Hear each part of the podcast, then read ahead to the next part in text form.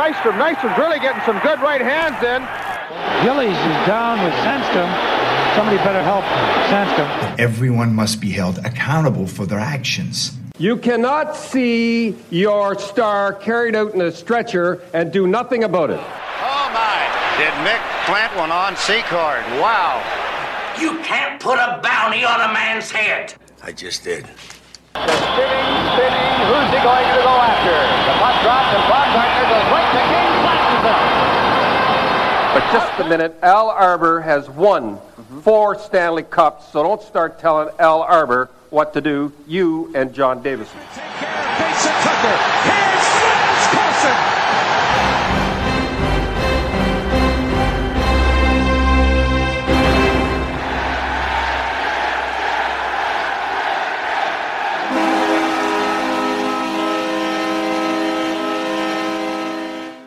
This is Coliseum Chronicles The Penalty Box, your source for Islanders Enforcer talk. I'm your host, Joe Lozito, and welcome to episode 112, part one of my chat with Ross Olsson. But first, as always, let's take care of some business. If you are on social media, whether it's Twitter or Facebook or Instagram, please scroll down to the episode description of this very episode and you'll see links that will bring you right to each of those platforms. If we don't follow each other on Twitter or um, Instagram, hit that follow button. I'll follow you right back. And if we can help promote our stuff, why not? Right? There's enough uh, success to go around. Well, success. I don't know, promotion. We can help each other out. Why not? There's enough negativity in the world. Maybe we can uh, help each other in a positive way. We can we can help spread each other's work or our content or whatever it is. Um, you know, just help each other out. You know, be good people. And I guess on Facebook, it's um, a friend request or follow. You follow the uh, the account, and basically, um, all of the accounts for the podcast are related to the podcast, whether it's upcoming episodes, uh, birthdays, um, statistics, whatever it is. It's it's nothing where you have enough friends on social media that tweet about politics. Am I right? And most of those friends don't know what they're talking about. Am I right? So why not escape reality for a little bit and uh, and follow my social media for the uh, for the show here. Also, as you've uh, as you regular listeners know, I have always promoted Joe Maracic. He is the local Long Island artist who designed the logo for the show. And if you're interested in having Joe do an art project for you, you can reach Joe on Twitter at GraphicsJoker or at loudegg.com. Now, Joe recently collaborated with uh, another Joe, Joe Buono, for an Islanders children's book called Islanders A to Z. If you're interested in checking that out, uh, again, scroll down to the episode description of this very episode, and the link will be there. It it's a great job. I have one here in my collection. Um, obviously, for children, it's a great introduction to the Islanders, but um, Joe's art is so good. He drew, he did all the illustrations for the book, and um, it's worthwhile having whether you have young kids or not because uh, it's just a cool piece of Islanders history there. So I would highly recommend you checking the book out. As far as other things to check out, uh, a few podcasts I'd like to tell you about. Uh, my other show, the Nordiques Knuckles podcast. Now, for those of you who might remember, I had um, the well had run dry pretty much for this program as far as guests go. Um, not in terms of potential guests, just in terms of getting people to appear on the show. But I really enjoy doing the podcast. So my second favorite team was the Quebec Nordiques, and I figured, hey, why not have a go at that? And well, needless to say, uh, I'm running into similar issues securing guests for that show as well. So when I when I tell you about the next two podcasts that I want you to listen to, they are fond of talking about both of my podcasts and their intro. See, what we do is we pump each other's tires a little bit, and uh, you know we're we're all trying to help each other. And um, you know they both always say, "Well, he's got two podcasts." And the question I'll throw out there is, if I have two podcasts and no guests, do I really have two podcasts? But anyway, I try to maintain a sense of humor with it. But I did start the Nordiques Knuckles podcast. I think I'm about 13 episodes in. I've had some really great guests with some really awesome stories, and I urge you to check that out. How long that podcast will be around, I'm not so sure. Um, I'm ready to just uh, take it off life support. Um, I don't want to say I've grown frustrated, but I've grown frustrated, and not to the point where I want to throw the laptop against the wall because then I, you know, but just in terms of trying to get guests, trying to get people to confirm they want to be on the show, trying to get people to answer messages, trying to get people to answer direct messages, trying to get people to answer text messages. You get the idea. So, anyway, the show may be on life support. I might pull the plug. I don't know. Um, we'll see what happens. But in the meantime, while it's still there, why don't you go check out a few of those episodes. I think you'll really enjoy it. The people who did confirm and did show up were amazing guests, and the show really is about them. Uh, my buddy Darren up in Saskatoon, the suburbs of Saskatoon, host of the Fourth Line Voice podcast, proud member of the Hockey Podcast Network, two shows a week. His latest episode, 299th episode. Good Lord. I can't even imagine what it would be like to have 200 episodes and he's on his 299th episode that was his last episode uh, a little potpourri um, a little wednesday shit show uh, little uh, mix of everything one of the topics was gretzky's bodyguards another was a top 10 whalers enforcer list now darren did not make this list it is a horrendous list i mean it is awful I will tell you, it's worth listening to the list to just to the episode just for the list.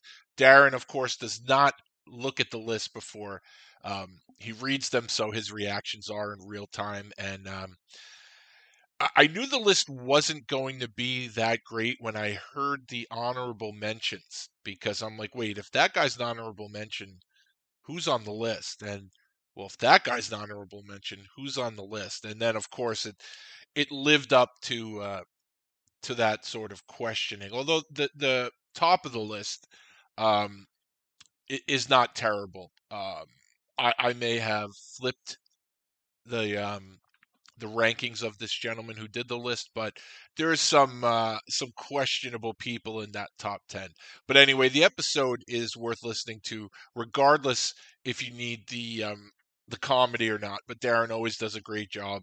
Uh, one of my favorite aspects of his solo episodes, um, it's called My Week on the Internet, and it's Darren's give and take with uh, some people, mostly on the Facebook fight message boards, uh, not so much on Twitter anymore, mostly on Facebook. And it is actually pretty funny when you consider that these are conversations with grown men.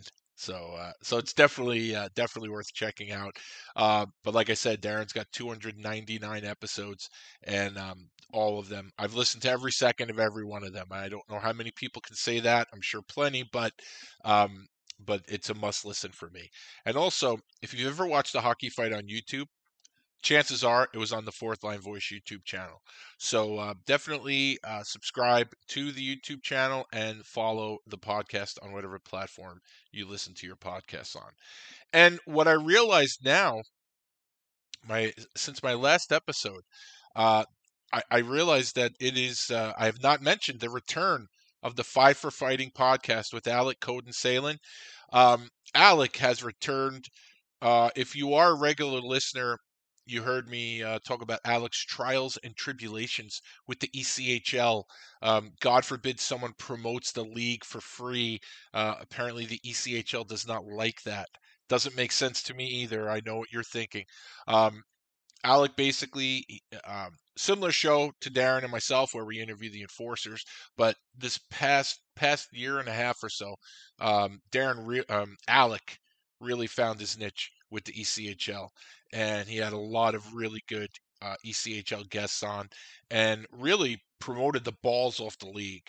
I, I mean, it was unbelievable between the interviews and his YouTube channel. Uh, but apparently, the ECHL or Flow Sports, one of them, and it, it probably is Flow Sports, uh, they didn't like that, so uh, they made Alec remove his YouTube channel, and um, pretty stupid. I know.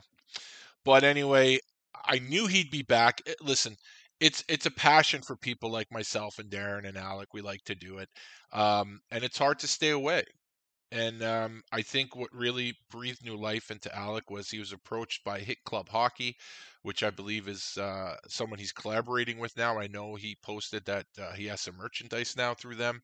Uh, so I don't know if it's a sponsorship type thing or they're he's going to be if they have a network, but whatever it is, congratulations to Alec. He, he definitely deserved it, and um, so give them a follow too. Five for Fighting podcast, Hit Club Hockey. Uh, his latest episode was the Clash of the Coast breakdown. So um, Alec did a tournament on Instagram where it was uh, I think 32 ECHL enforcers, and it was just you went on and voted in his story uh, who would win the fight, and it really picked up a lot of steam, especially uh, with the Worcester Railers uh, supporting their guy Chris Ordabody, and um, it was it was very successful for him. And this was the uh, the recap with uh, John from the Hockey Fight League. So uh, I definitely would urge you to give that episode a listen as well. As give that episode a listen. Period. Also, listen to his back catalog as well. Okay, there you go. So, um, so in summary, Nordiques Knuckles podcast, Fourth Line Voice podcast, Five for Fighting podcast.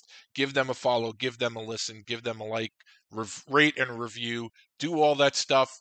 Please, it will help us out immensely. So, um, I am a collector of game used enforcer gear, mostly related to the Islanders and the Nordiques. Doesn't have to be, but that is the central focus of my collection. My guest today, Ross Olsson, I was fortunate enough to meet him in Orlando, and he was kind enough to give me one of his game used sticks. And um, but I will I collect anything. So if you are sitting on any Ross Olsson stuff, I know the Railers would um, sell their game used equipment after the season. So maybe you have a pair of Ross's game used gloves, uh, you have one of his old buckets, and you're like, ah, you know what? I like Ross, but you know it would look so much better in Joe's basement. Maybe I'll uh, sell it to him. Just let me know. But it doesn't ha- just have to be Ross Olsson. Anything enforcer related, if you have it, um, reach out to me. Uh, especially, as I said, Islanders, Nordiques, uh, and their affiliates. Uh, anything like that, if we can work it out, that's great. If we can't, ah, you know what, it happens. But uh, but I'm always interested in adding to the basement, adding to the collection, and um, anything you may have that you think would look better in the basement, I would appreciate it. So hit me up. That's what the kids say, right? Hit me up. Now, today's guest, Ross Olsson. So this episode is actually about a year in the making. Uh, I had originally Ross and I have spoken for a couple seasons now um, via social media, direct messaging, things like that, and uh, he was going to come on uh, at the end of last season. But like a lot of guys, you know, Ross works in the summers. He does hockey camps. We we touch on that camp in uh, part two, um, and then and I work, so it was uh, we could not mesh our schedules together to have him on.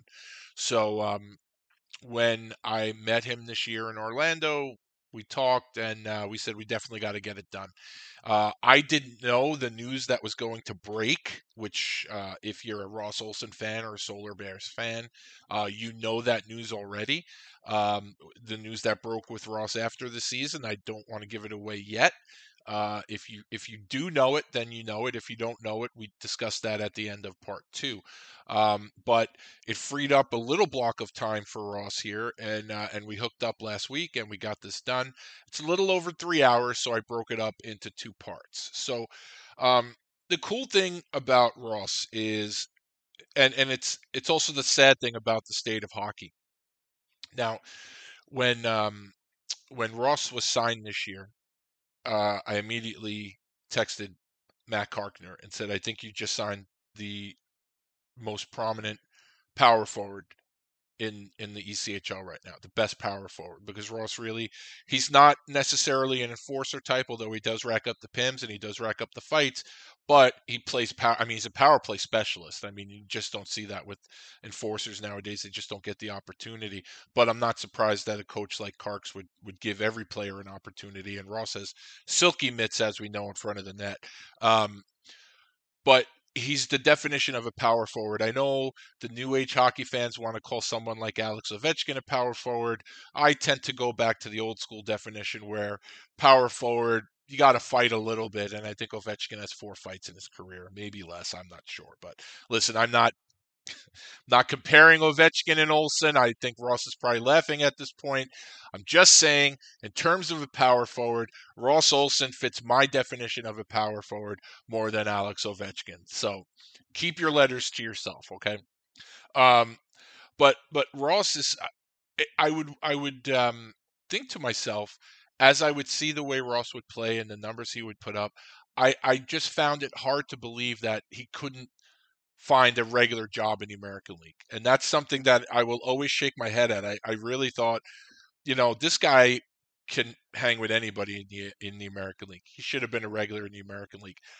That being said, ending up in Orlando, not the worst thing in the world, and I'm sure Ross would agree. Especially for him, he likes golf. We touch on that too. But um, I, I say it in the episode, and and Ross's personality He's he's a definite character, and the game needs more Ross Olssons. The game needs more characters because as as the game gets as we lose people, the older players, not that Ross is an older player, I think he probably could have played for a number of more years uh, if he chose to. I guess that's spoiler alert.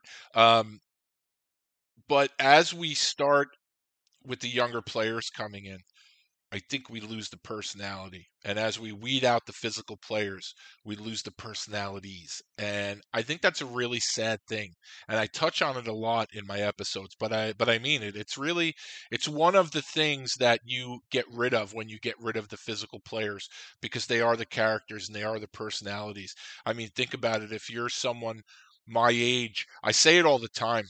Um, when I was not when I was growing up, when I was a teenager and after the dynasty years with the Islanders, when there were some lean times, and you'd go to the Coliseum, you saw 16 jerseys everywhere. It was Pat LaFontaine, by far, by far, the the most sold jersey at the time. But then what happens is the Islanders go out and acquire Ken Baumgartner, and I I'm telling you, it, it seemed like within two months, if you looked around the Coliseum, you saw you still saw your 16s, but you saw 24s. You saw a lot of 24s popping up. And I think that's because people like the physical style, and Baumgartner is a personality. He's a character. Now, he's pretty straight laced. He's not as big a character as Mick Vukota. I think we can all agree on that. But Bomber is definitely a character, and the fans love that stuff. And I think as as we get younger, as the sport gets younger, and as we get more players in like Trevor Zegras and the people that they seem to be fawning all over now, it, it's becoming more vanilla. It's becoming more milk toast. You're losing the personalities. It's becoming more and more like a video game and less and less like actual people playing the game. And just being around Ross for one morning. Now I knew of his personality before that, obviously, but you can only get so much from text or messages and stuff like that. But seeing the way he was that morning, that's a personality that and I that probably goes back to his parents raising him like that. He's very outgoing. He's very gregarious, um, smart kid, and um, you know, it was uh, it was great to meet him, and um, I'm I'm very happy I did get to meet him when I did. So um, I think his personality definitely comes out in this interview, and um, so I guess, folks, without further ado, I have now yammered on for almost 18 minutes about different things and about how cool Ross Olsson is. So why not find out for yourself? So stand by for part one of my chat with Ross Olsson. I hope you people enjoy it. Ladies and gentlemen, my guest today is someone who I consider a modern day power forward. Uh, Islander fans who were fortunate enough to have him play a couple of games with the Bridgeport 13s. I think it was uh, the Islanders at that point. I guess Ross will tell me. I don't know if they're still the Sound Tigers because um, I get confused with that because I refuse to acknowledge the name change. But uh, but this is a guy, man. If you're if you're a fan of old time hockey, you love watching this guy play. My guest today is Ross Olsson. Ross, how's it going? It's going well. Can't complain. Back home in Boston, enjoying it. So. Well, you're really enjoying it coming from Orlando. I don't mind the little uh, little weather change, but Orlando was awesome for the golf. For the golf, like we were talking about. hmm So, um, you're born in uh, North Billerica or Billerica? Uh, North Billerica. It's a different zip code. The reason why I'm asking is I- would say you're the best hockey player coming out of North Billerica, but if we count Billerica, we got to go Tom Fitzgerald, right? Well, you go well North Billerica. You got Mark McLaughlin. Oh, okay. okay. But Yeah, aren't you? right. Yeah, the, he played. He's he's in Providence right now. Played for the Bruins. Played at BC. Yes, yes. Okay. Yep. So you're and number then, I two. mean, in North Billerica, yeah. Okay. What if what if we could- what if we include the whole city? Are you top ten? Uh, I think I could sneak into the top ten, maybe nine or ten. But everyone's everyone's behind Tommy Fitz, right? Yeah, behind Tommy Fitz, Tommy Glavin, Dennis McCauley. hmm Okay. Dennis, just yeah. okay. Um, so if I was able to jump into a time machine and go back in time to see a young Ross Olsson, I'm sure you're Yeah. still the tallest kid in Oh, any yeah. of any of your leagues. But um, when you were out there playing at the rinks, who who did you try to emulate? Who was your favorite player as a kid? I'm assuming that you're a Bruins fan. Yep. Who do you think? Who do you think my favorite player was? I want right. to hear from you. All right, so my first instinct would be to would be to say Cam Neely, but I'm but you were young, Yep. and I think he may have been retired before you were cognizant of that. Yeah, he was retired, but that was my dad's favorite player. So think of a Cam. So think of another Cam Neely-esque player on the Cam Bruins. on, see, my memory is not great. Once you were Think nine, of, you were who 94, ran- right? yeah, '94. He ran a goalie. Who the fuck? So I'm thinking, was it's you comparing him to Cam Neely on the Bruins? Um, I'm lost. Milan Lucic. Oh yeah, see that's the thing. I Yeah. he's I I my since I'm a lot older than you. Yeah. Once we get to about the mid '90s, early 2000s, everything is a blur. Yep. Yeah. And fair. so Lucic is someone I should have guessed. I also could have said Thornton. Yeah. I I liked Lucic's game a little bit more. hmm Um, just between uh, like his goal scoring and he was playing top line minutes. So Yeah. I, and played like a absolute pest. Uh, you mentioned your dad. Uh, Yeah. Now, I, uh, your mom and I follow each other on social media. I, I kind of like that. I think I tweeted something Yeah. about you uh, once, and she immediately followed me. Uh, Yeah. And I think that's really cool. You know, I'm a parent, and I think I'd be the same way. Um, let- let's let's give them some credit right from the jump. How important were your parents and your family in general to your hockey journey? Yeah, I mean, huge because whether it was my mom working, my mom would always work at night. She was a waitress, and then my dad would work during the day. Um, he worked uh, in various warehouses as managers and whatnot. So, um, I mean, they weren't always around like together, but they were always with my sister and I, bringing us to practice. Um, what it, bringing us to practice. I, sometimes my mom would drive me to my dad's warehouse, and I'd be rollerblading around his warehouse in between pretty expensive parts and shooting shooting plastic pucks. And he's like, "All right, maybe not down that aisle." um, but I mean, yeah, like most most kids and people that I know are super super fortunate, and I was very fortunate too to have two loving parents, and then uh, grand, my my grandma would always drive me to, to games too. And funny story actually about her driving me to a game. We uh, we were we were late. We went to the wrong rink in Lawrence. There's two rinks in Lawrence, Mass. And we went to the wrong rink, and she was driving, trying to get me there as fast as possible. I was gonna get there by like middle of the second period when I was I don't know like 10 mm-hmm. So we're we're driving, and she's pulling onto the onto the on ramp, and she's going the opposite way. Oh, we're going no. against traffic on the on ramp. I'm in the back seat getting dressed. I'm like, "What's going on?" She's like, "Nothing. I'm just going in reverse." I'm like, "Okay." Oh my God! So, luckily, we were only on the on ramp, but could have been way worse.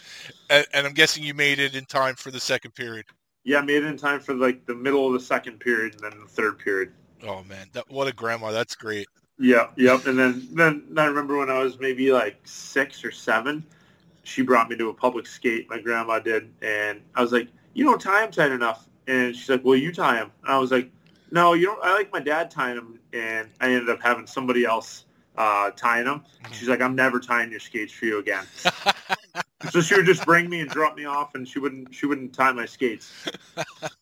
She would always ask somebody else. Well, your dad's got to tie them the tightest, I would think. You know. Yeah. So Oh yeah, way too tight. It was like a ski boot. yeah, I bet. I bet.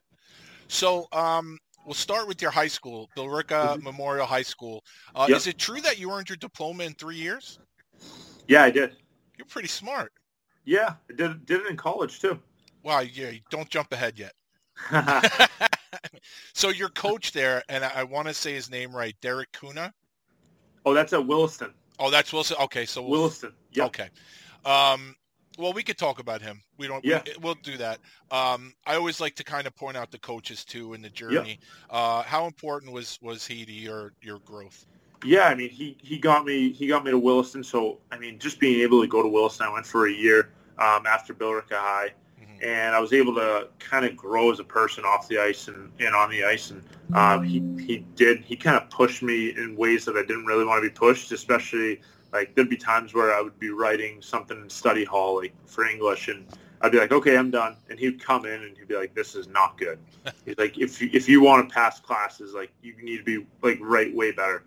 Um, so that's when I started learning, like, hey, you know what, like education, not when I started learning, but kind of put it into perspective as, hey, education is even bigger now um, at, at such a tough school. Because Billerica, like, I could get, I got by, like, I was three, like a three, four, three, five, but then you go to Williston, it's just a different beast. And um, like, he pushed me, he pushed me in that aspect. And um, just the campus of Williston uh, was was unbelievable with the gym, and um, I kind of set up my own um, shooting area.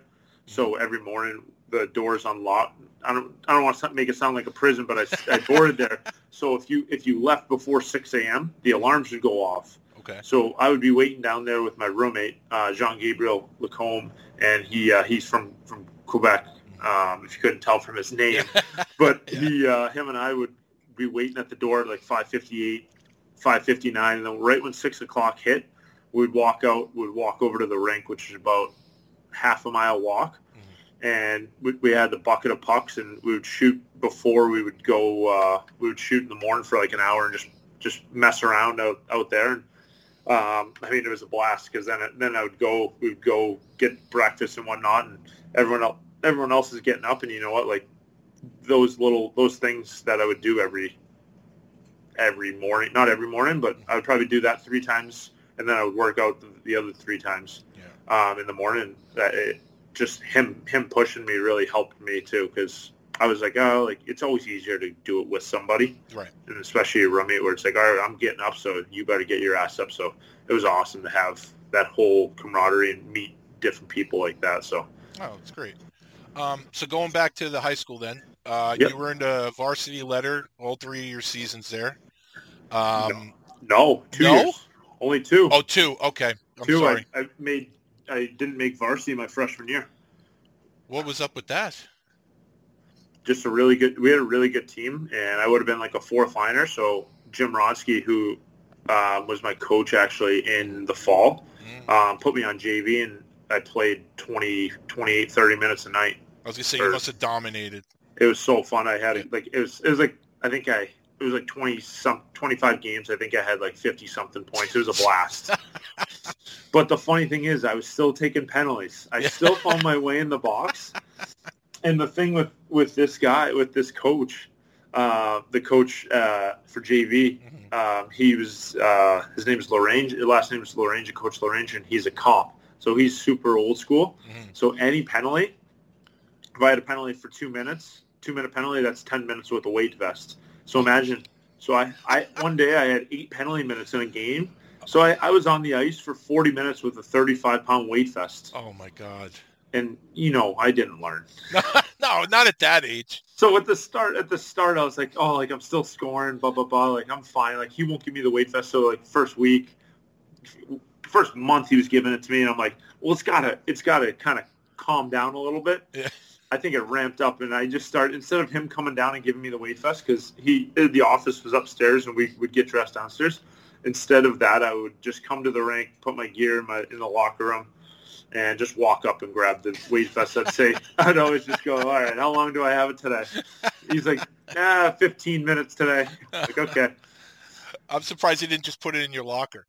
I mean, that's basically what happened, and everyone else loved it because there was only two weight vests, and I was getting one most of the practice, so everyone else was they were loving it. They're like, Thank God, there's only one more to give out.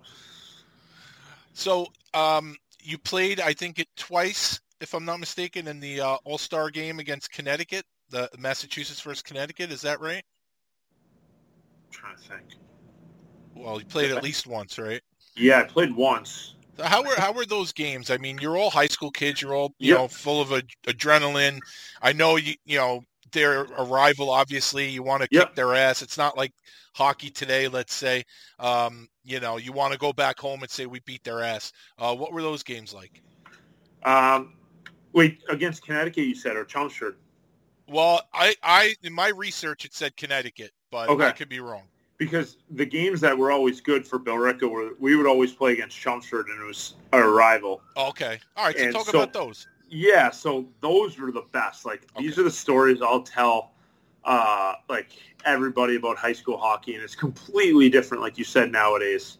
Uh, Yeah. like back then like we would go to school in our like sh- in our shirt, tie and just look and I me I was looking like a big jolly green giant basically, just Yeah. a tall lanky kid. And it's like and the teachers were like at, at Billerica they were always hey oh it's Chelmsford tonight like good luck blah blah blah and then um, we would always play good games with them. Like there was one year, my junior year, so my last year at Billerica, we um, we were down four two in the playoffs, and we were we were a two seed. They were like a twelve seed, and this was in Chelmsford.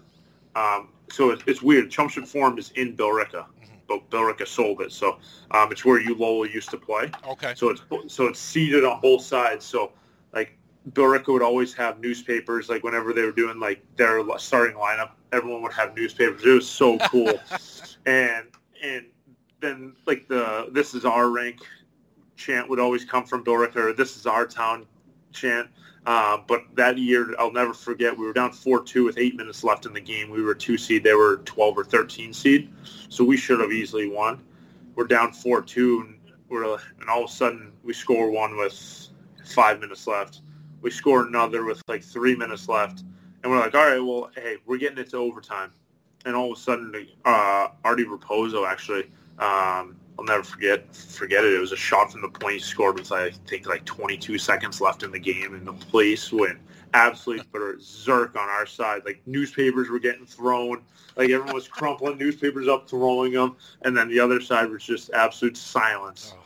And like that's the stuff. Like I'm getting chills thinking Yeah. about it. Like th- those are the games that pro hockey will like never match that type of intensity Right. and that type of and even college hockey like some spots in college hockey right like Mhm.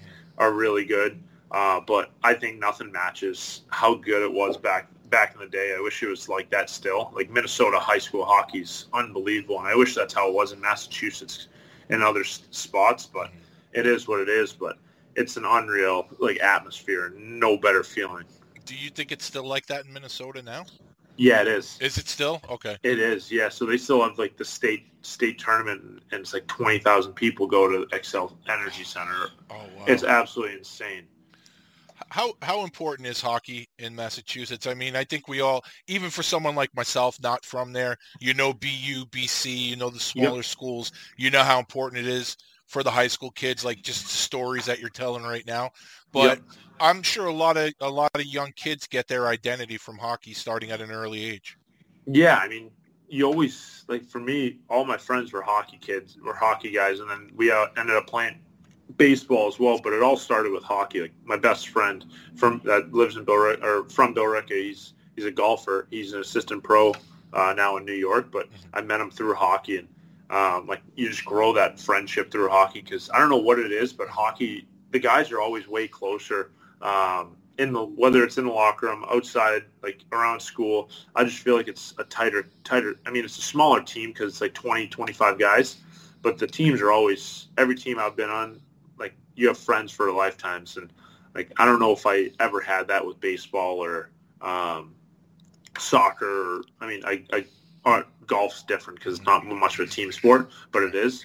Uh, but it's completely different. Like hockey is just a different animal, in my opinion. Like it helps kids get through some stuff, like with their with uh, whatever's going on, maybe with their family or um, like you, I, I've worked with some kids that have, have had divorced divorced parents, right? And like things aren't great at home, but they come to the rink and it's just kind of their sanctuary, uh, you could call it. And and they they'll talk to like kids have talked to me about it, and like it, it's whatever I can give back. And I know like I never went through that type of stuff, which I'm luckily I never had to. Um, like I said, I had a great family, and uh, but it's a sanctuary for some of these kids, and not just Mass, but like Minnesota, Michigan, all over, like Chicago, where you can name it. Um, but it's more of a sanctuary, and you kind of get away. It's almost like because the way I think of it is you most most rinks are like a little uh, little uh, like it's almost like a dome, right? So it's almost like hey, once you walk into the rink, there's no phones or no outside world. So it's changed a little bit nowadays, right? But back in the day, uh, like when I was in, in, in high school, like there's no one was ever on their phone. We were always messing around, playing pranks in the locker room or whatever it was, like laughing, smiling.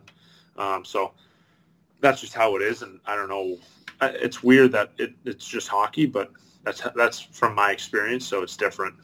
I think it's because, and this is just my opinion from the outside. You guys, like you say, once you're in the, once you're in the room, that's your Mm-hmm. room, and Yeah. those are your brothers. Mhm. and you go to war with them. And and I I- what I hope and and I don't I think it's hoping against hope. The way that the game has changed now, I I fear that that's going to kind of go by the mm. wayside. I think it's in in some ways the way that the game has changed is good, but I think in other ways it's bad. And I, and I see it now. For for someone like myself, I notice things like this. It, it, you guys have this bond. You go to battle, 20 guys, 25 guys in the room, whatever it is. You go to battle every night. At that, for those three hours, that's your brother. Nowadays, it almost seems like guys are. Some guys still have that mentality, but it mm-hmm. almost seems like some guys are worried about their brand and what they could do on Instagram and all this other stuff. And I worry that in the near future, you may lose some of that old school mentality. But I think that that is something that I think attracted me to the game when I was younger, growing up with the Islander dynasty team. And then as I got older and I was able to meet a lot of the guys who who played the enforcer role, and that that whole role is about you know being a teammate and protecting your brothers. So I think if, if I could maybe put it into words what you were what you were saying, I think that has a lot to do with it. Yeah, I mean, you're spot on. Like you said, like it is changing, and it it, it kind of sucks, but it, it, it's good for the brand. I get for hockey, like with all the Instagram, like the Swaggy P and all those Instagram guys. Like I, I don't like it, Yeah. but it's good for the brand. It's bringing. Hey, everything's about money, right? Like Yep. it's bringing money to the game, and I don't know. I, I think there's always a part of the game to have a guy like Lucic or uh, Reeves or like they can still play the game, uh, but like those those guys are like diamond. It's tough to find. It's like needle in a haystack now. And I, I think I mean you you look at a team like the Bruins. Like I know I'm a Bruins fan, so I might be a little biased. Uh, but I mean, you know what? Even the Islanders, they have a guy. They have Matt Martin and Clutterbuck and Cizikas. Like that. That's a line. Those those are guys that you need to have around in your locker room that are older guys, but not even that old, right? Like Right, they're right. early 30s. Yep. But they play a hard game and an honest game, and they'll stick up for for guys that that'll take runs on Barz- Barzal or um, whatever whatever happens. Um, and same with the Bruins, like bringing in Foligno and bringing in Bertuzzi.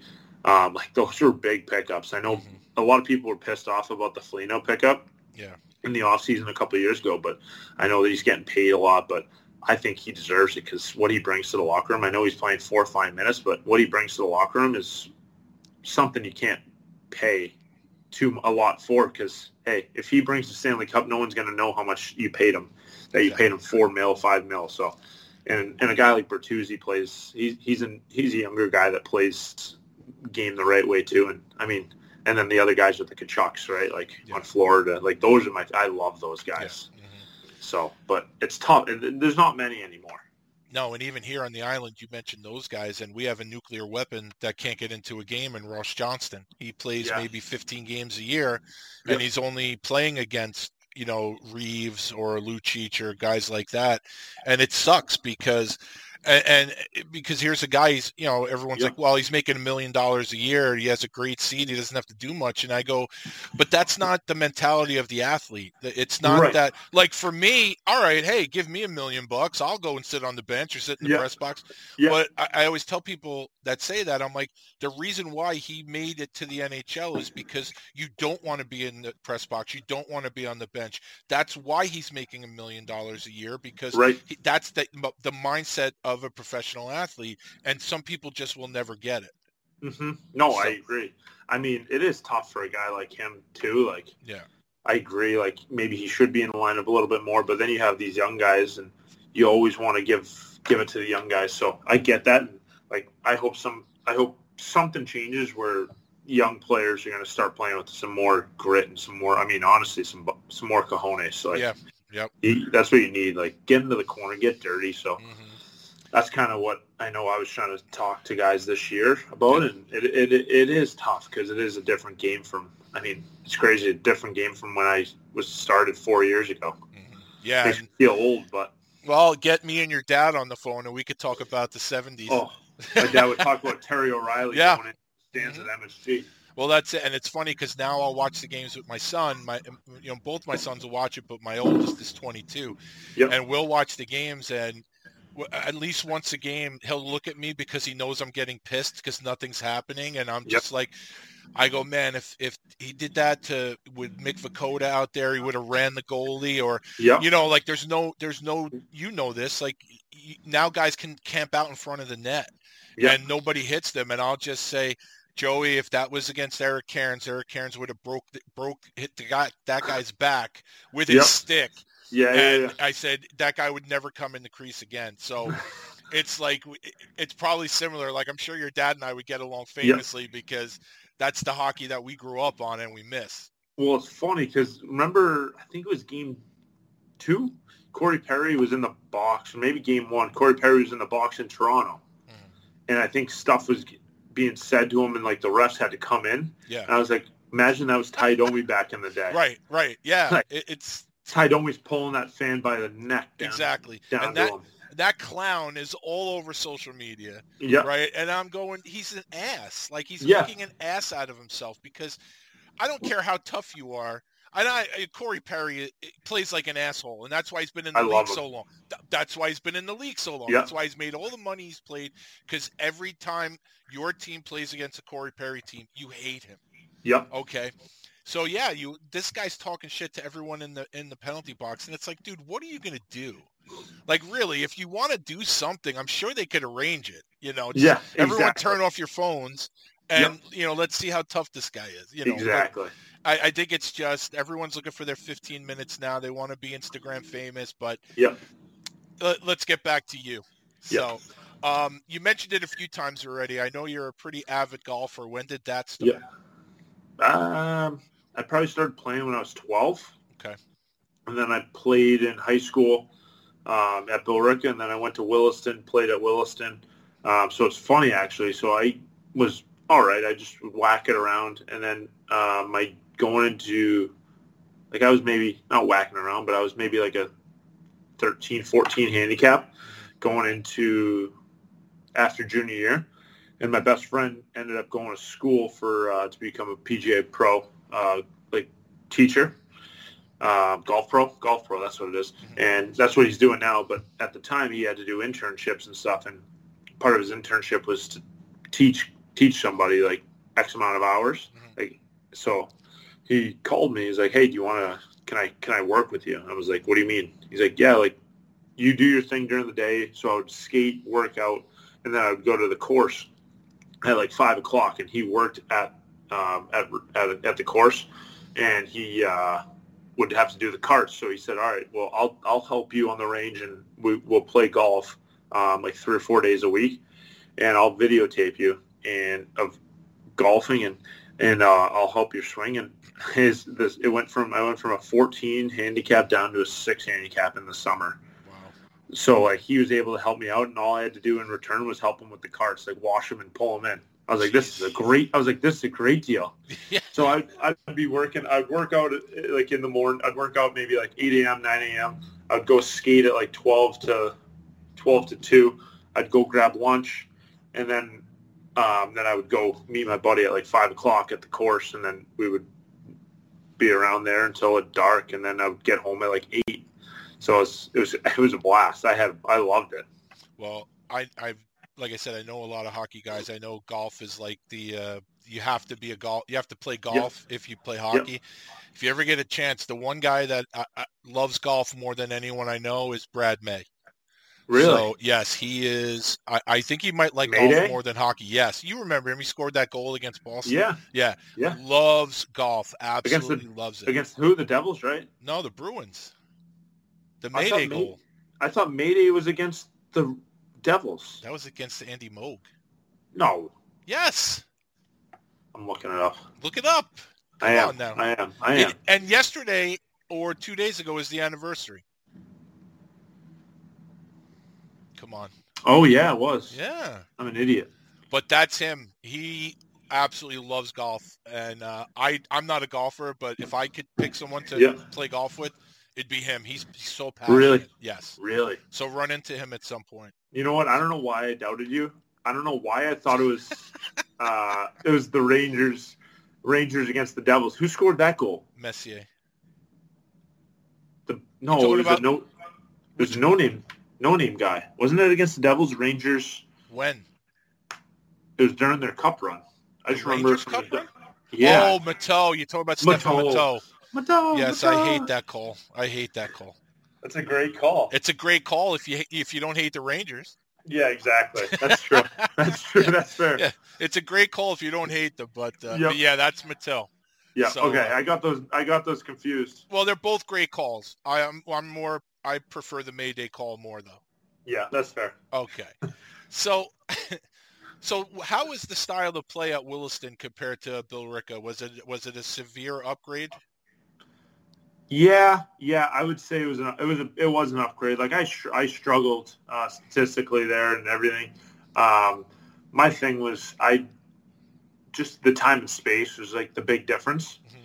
So it took me a little time, and then when I did get time and space, I would try to I would be gripping my stick way too tight. I'd be missing the net, and like Cunha actually taught me, he's like, hey, you don't have to be picking corners, just hit the net, and you never know what happens. Like you can get a rebound, rebound goal, you can it'll it could squeak through.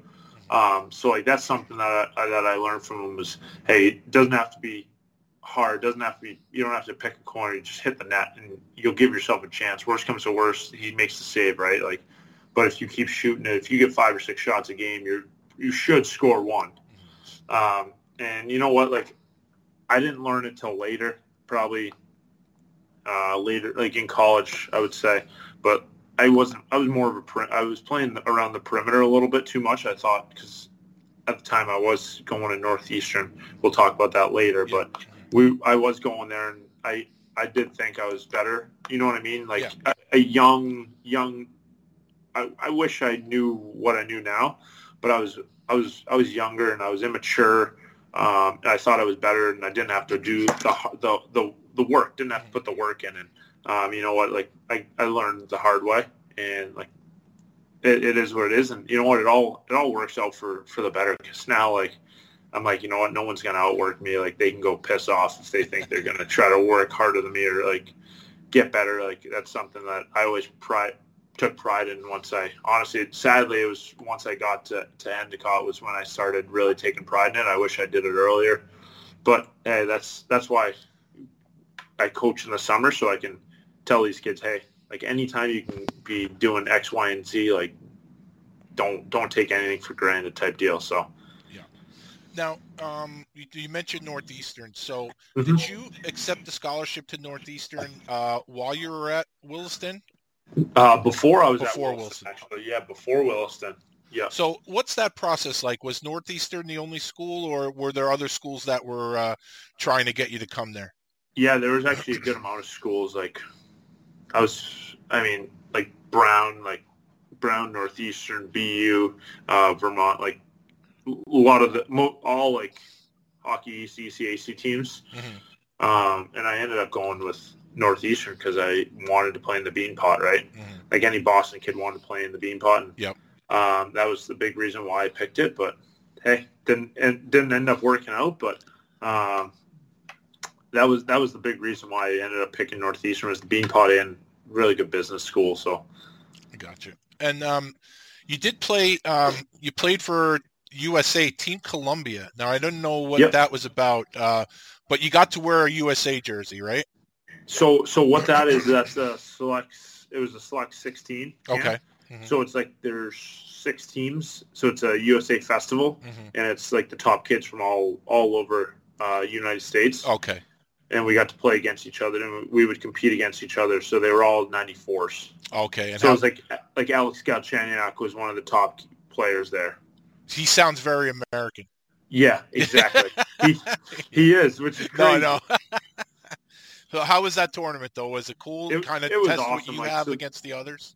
Yeah, so it was pretty cool. Like that was a big time where I was like, you know what? Like there's a lot of skill out there, and that's this is when I have to play a harder game Mhm. um, and, and, and find a new identity, and I'm not just a skill guy anymore. And um, and and I was able to go against guys like that, and um, you know, like it was it was a blast. It was a week long. Um, all the college scouts were there, so I was I was uncommitted at the time, and then ended up committed to Northeastern after that. Um, but I had a really I had a really good uh, tournament there, and and open doors. Now, at any point during this time, are you is the NHL a goal? Like, are you looking to the NHL? Because I read somewhere that Mhm. um, for the 2013 draft, you you made the uh, A list for Central Scouting the, in the Yeah. initial rankings. Um, so, is that something that was on your mind, like as a, a, a long term goal? Yeah, so I mean, it really wasn't on my mind. I was just kind of playing, having fun, um, doing my thing, and like playing the game the right way. And then, like I said, like the immaturity kind of ste- stepped in, and I thought I was way better than, and I stopped playing my game. Right, like I started playing more perimeter and not going to the net. And that was when it kind of took a not a tumble, not a tumble, but um, I went from I had a really good summer, worked worked my ass off, and then um, ended up going um, and and like the foot speed when I went out to um, Lincoln, Nebraska, right? Like those guys, there were 91s, 92s out there, Mhm. so they were older than me, and I was, thought I would be fine. I thought I'd be slotted in. You know what I mean? Like, and anyone that goes out there, they're like, "Oh, I'll play top six. It's like, well, now I know. Yeah. Um, I ended up being fourth, fifth line, um, and you know what? Like, my foot speed wasn't wasn't great, and I wasn't playing a hard game, and um, I wasn't doing anything to keep me in the lineup type deal. So I kept going in, out, in, out. So it kind of pl- messed with me a little bit. And, uh, then ended up getting traded to Cedar Rapids, which was awesome, and playing for Mark Carlson. He was he was great for the skill development side of things, and uh, and I loved it there. So Now, um, we're we're going to talk about the USHL. Uh, were, did any of the uh, Canadian junior teams have their eyes eyes on you at all?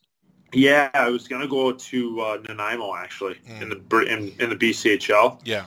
but um, I said, uh, uh, but I ended up wanting to stay in, in the United States and Mhm. uh, play in the USHL. But Now, you've mentioned a few times about um, you know foot speed, positioning, this and that. But now, Yeah.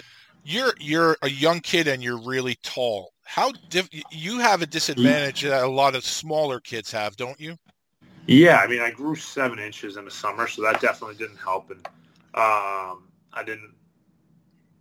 I mean, it was so hard, like with the coordination side of things, and Mhm. like I said, the foot speed side of things. It was tough. Like being, I want to say at one point I was 6'3", 180 pounds. Wow. Okay. So you could have, I, I would, I was getting pushed over by wind. Yeah. Yeah. Um, so it was tough. Like at, at times when I was when I was 15, 16, being that, I mean, not tall but that skinny, hmm and and and then I was able to put weight on, but a little little later in life. And but yeah, like that was the big thing was like the coordination. And, and I'll tell all the all the kids that I work with this summer um, and, and fall is, hey, get on, get in the jump rope, get your get your coordination down because if you can if you can move your feet, like you'll be able to play where anywhere. Um, so you get drafted by Lincoln. Yep. And like you said, it was sort of a wake-up call.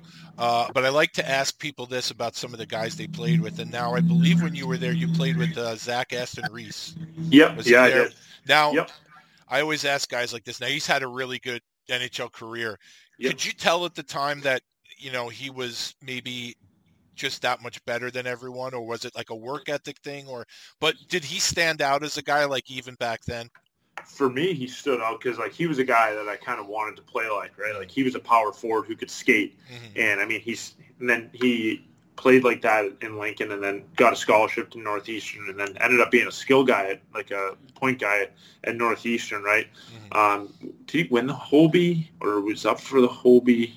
I want to say he was a finalist at least. He might have won it to be honest, uh, his senior year, and then and then you see him and he's having so much success, um, especially this year in Toronto. He's having so much success, which I love to see.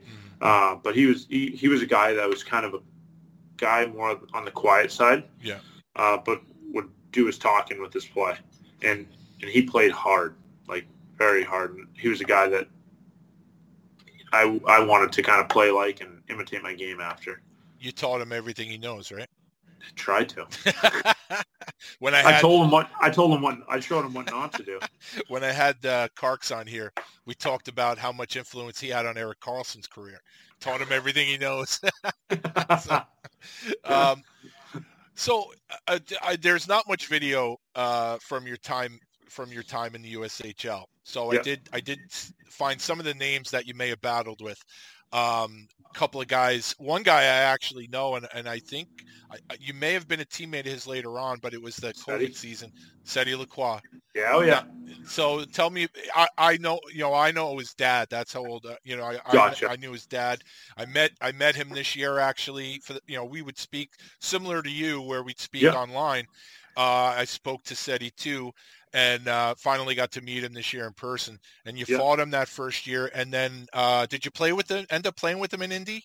Yeah, I played with him uh, for a month in Indy. Okay. So what was two. it? Uh, what was it like before you played with him? Because he's a, it's in his blood. You know, scrapping's Yeah. in his blood. So Yeah. do you remember uh, scrapping with him?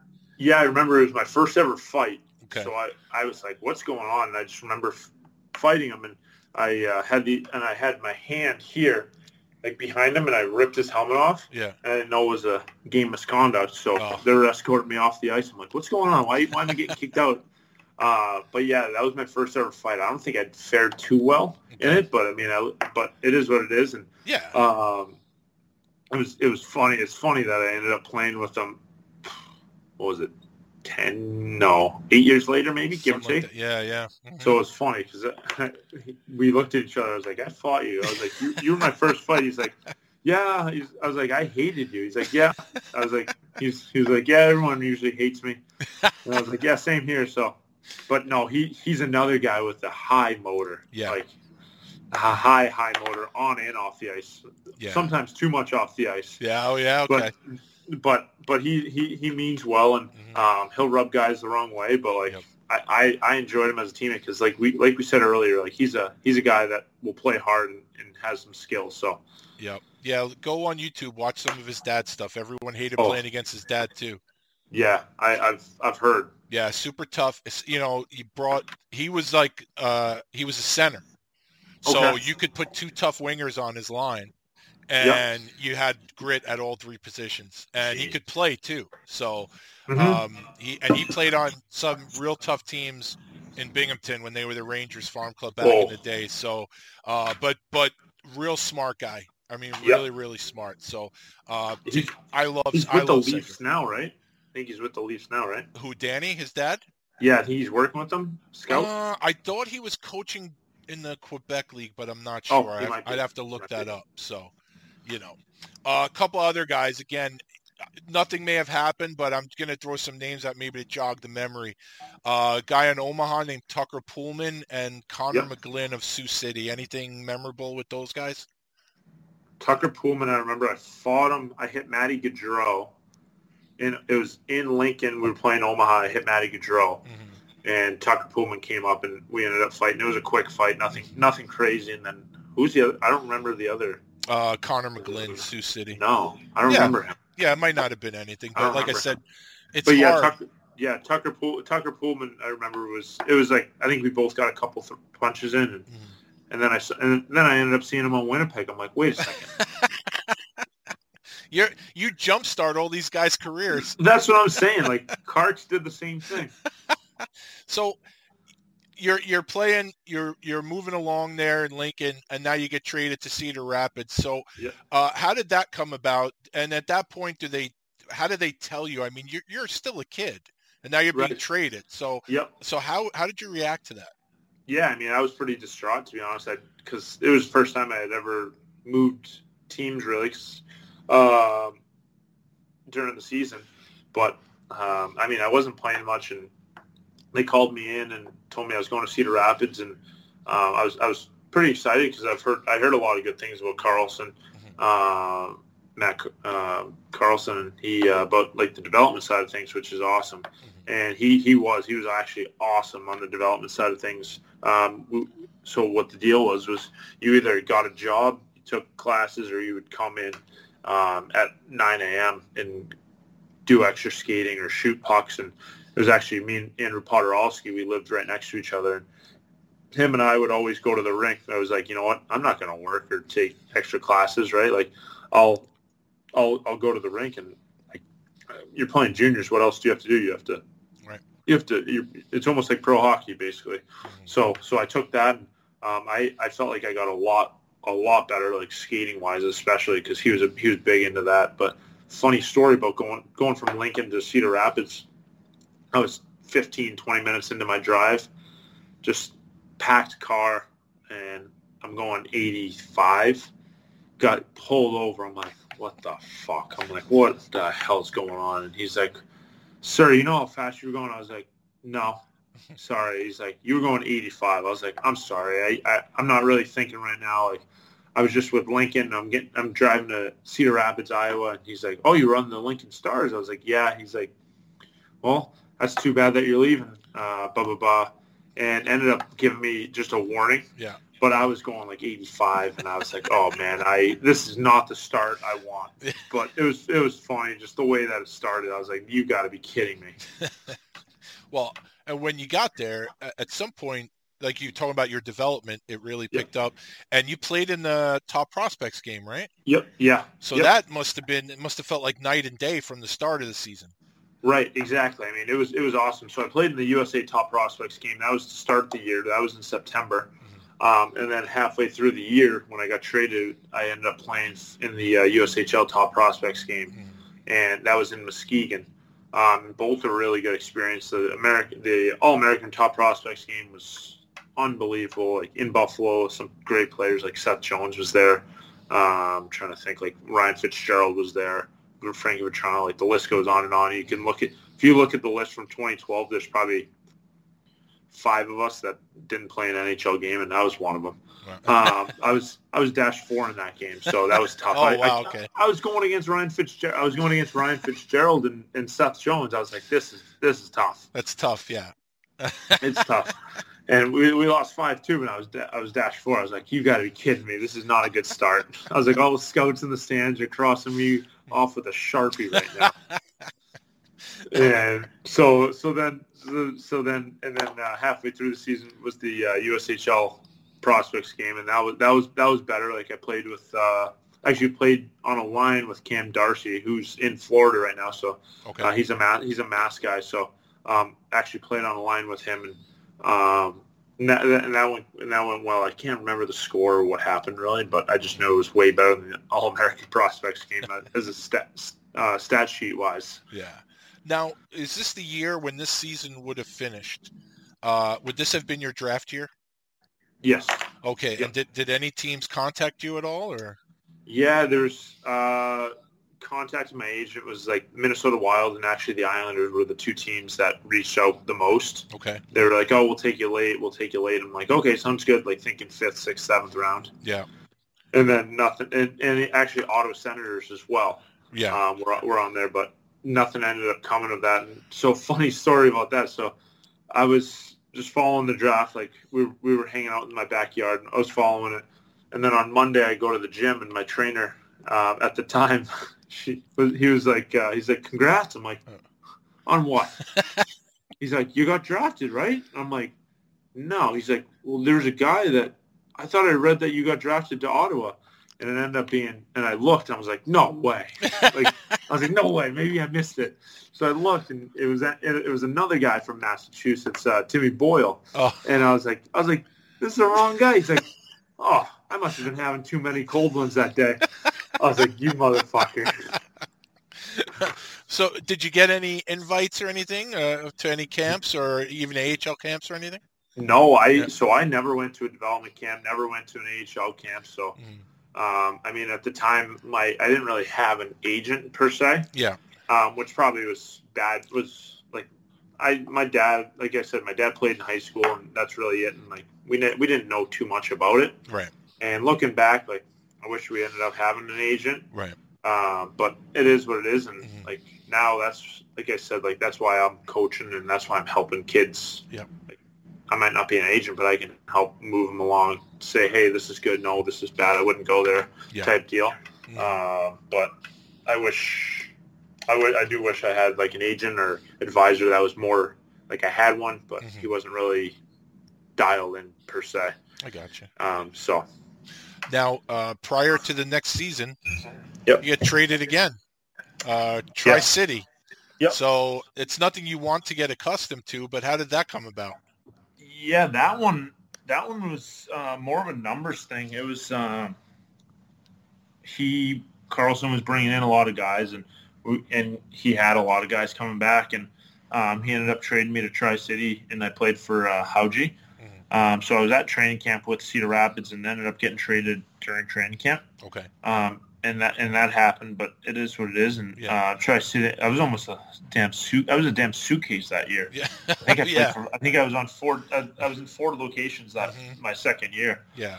Um, but yeah, so I went to Tri City and got a really good opportunity there, and they treated me well. And um, I was with How uh, with Hauge, and then he ended up getting let go that year. Mhm. Um, so when he got let go, they kind of cleaned house, and then I ended up uh, actually going to Springfield in the NA, Mhm. and I think I was there a month, month and a half.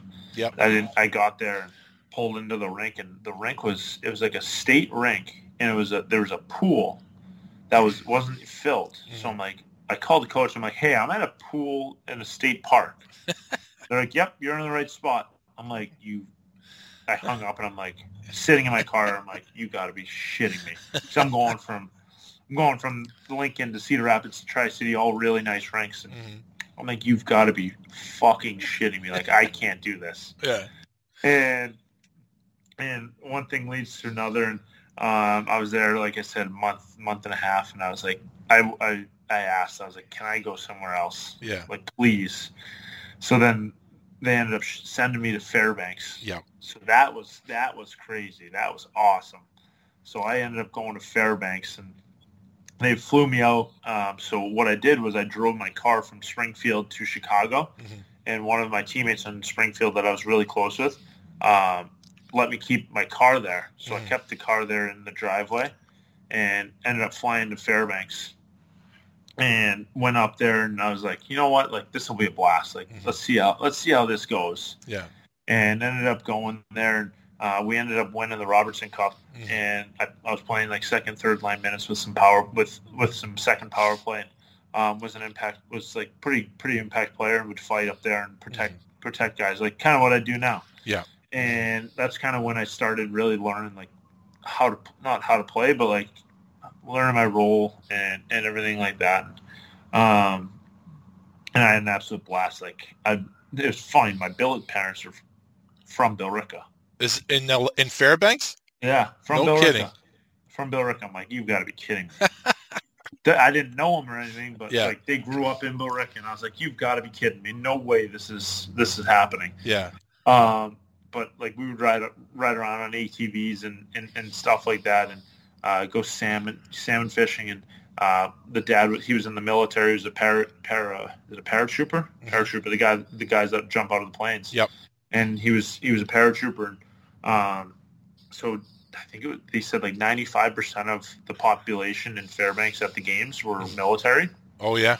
So it was crazy. Mhm. So half the side, there was one half of the side was a dry side, and the other half was like wet, dr- Mhm. normal. Yeah. And the dry side were like for the fans that were weren't out, were uh, trying to get rid of it and like stop drinking it and stuff. Yeah. So like I've never seen something like that before. And I was like, this is crazy. like this this is crazy, but like the fans were unbelievable. Like during the, our Robertson Cup run, there was uh, behind the nets. It was standing room, and it was like six, seven rows deep.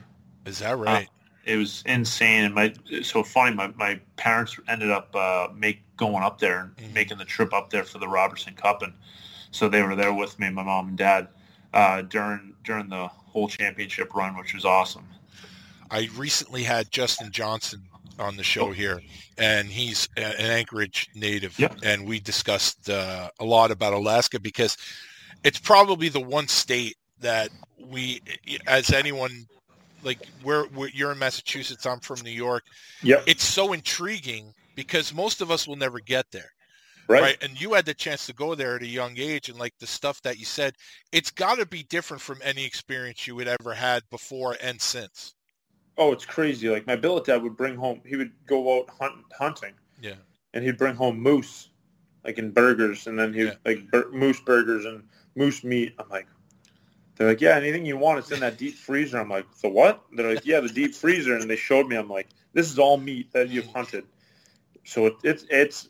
I thought I loved it. I Yeah. thought it was awesome. Like I wouldn't, I don't, I wouldn't be able to live up there, Yeah. but going up there for those four or five months Mhm. was pretty cool, and it was sunny the whole time I was there. Oh, that's excellent. Um, it ended well, obviously the season, but Yep. that was your fifth team in two years. Yeah. I mean, for again, for even for a grown adult, that would be that would take its toll. Um, how was it for you still at that young age, and maybe because it ended so well, maybe that made it easier. But uh, while it's all going on, your head has to be spinning. Yeah, I mean, from tri- going from Tri City to Springfield, Yeah. I was like, you know what, like, because I had offers. I was going to come back and play for. There's two teams back here uh, that I was going to play for in Matt in the New England area, Mhm. and then I, I was like, you know what, like, I'm I'm already out here. Let's just go to Springfield. So I ended up going to Springfield and uh, playing there, but. It, it, it, it did take a little toll on me, but like you said, like ending ending like that um, was a big reason why it was like a, a good season. But Yeah. like that was a big reason why my final year I ended up coming back back to Mass and playing for the Islanders and playing for Sean Tremblay was because there's more stability there, Yeah. um, and and I was in front of more college coaches and like I could have went back to Fairbanks, but I just didn't like. I loved it there, but I just didn't see a need to go all the way out there if I wanted to go to school in Massachusetts, right? So. Yeah. Was uh, the NAHL similar to the UA, USHL in terms of style, or was it uh, not as high caliber? It wasn't. I don't want to say it wasn't as high caliber. I would say Yeah. it was a little grittier. Okay. Yeah. Okay. So like USHL was a lot more skill. hmm Uh, so you already answered my next question: how you ended up with the Islanders. Um, so that year, I mean, 41 points, 50 games, 115 penalty minutes. Uh, so you were scrapping a bit. So here's my question No, for you: no, no fights. No fights. No fights. You, we had a cage on. We weren't allowed to fight. Oh yeah, okay, okay. So you're not scrapping. You're probably just high sticking guys a lot, Yeah. cross checking guys. Yeah. Now here's a trivia question for you. So that year you were third in the league in penalty minutes. Yep. Your teammate Nathan Ferrero led the league. Yep. Yep. Do you, do you know who was second in between the two of you? Was it Mazza? It was Mazza. Yeah. So uh, so do you remember playing against him?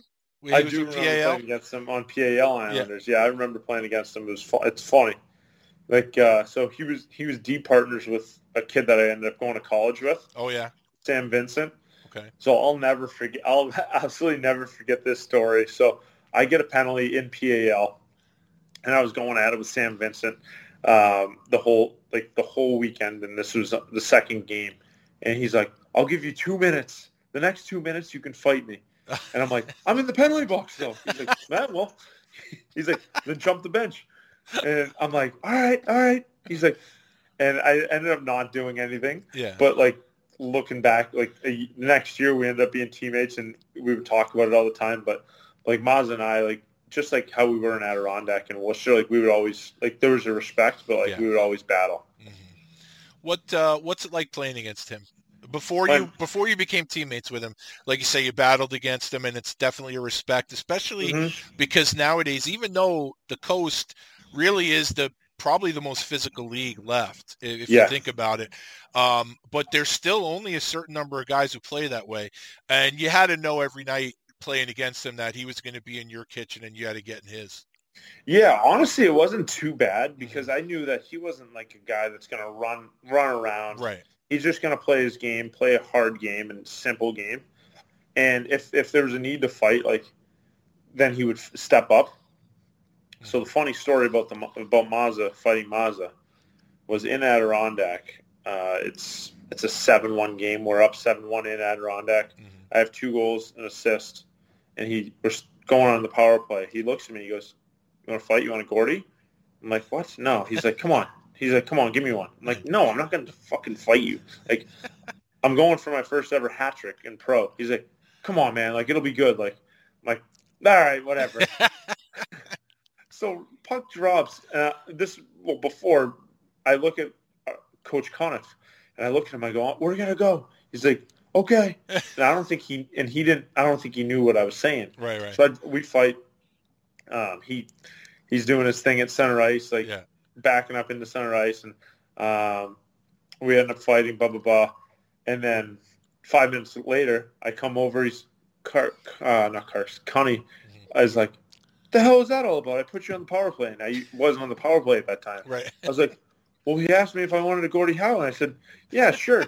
He's like, "You might be the dumbest guy of all time." I'm like, "What? At least I got some type of hat trick. That's something I can control." So, so then I go out next shift. Um, we have another power play. I go out. I don't. I don't score, and I, I'm coming off for the for the uh, other unit. One of my best friends, Drew Callan. Um, he's like, "Stay, stay." I'm like, "No, man. Like, I'm good. Like, it is what it is." He's like, "No, like, I'm not going on the ice. You better fucking stay." So I ended up staying, um, and ended up getting the hat trick, and like, that was like, just like one of my really good friends, and like, it's just funny, like looking back having a Gordie Howe and a hat trick in the same game is like, holy shit, like that's crazy. Yep. Yep. I have it in my notes here. We were going to talk about the Oh. double trick, so I'm glad that you brought it up. So that's Oh. excellent. So That was because of Mazza. Mazza brought it up for you. Yeah. That's basically what happened. fucking Long Island kids, right? Damn, damn Long Island guys. They don't know how to talk. So I believe um, after your your season with the Islanders, um, was that the first summer that you started volunteering with the Miracle League?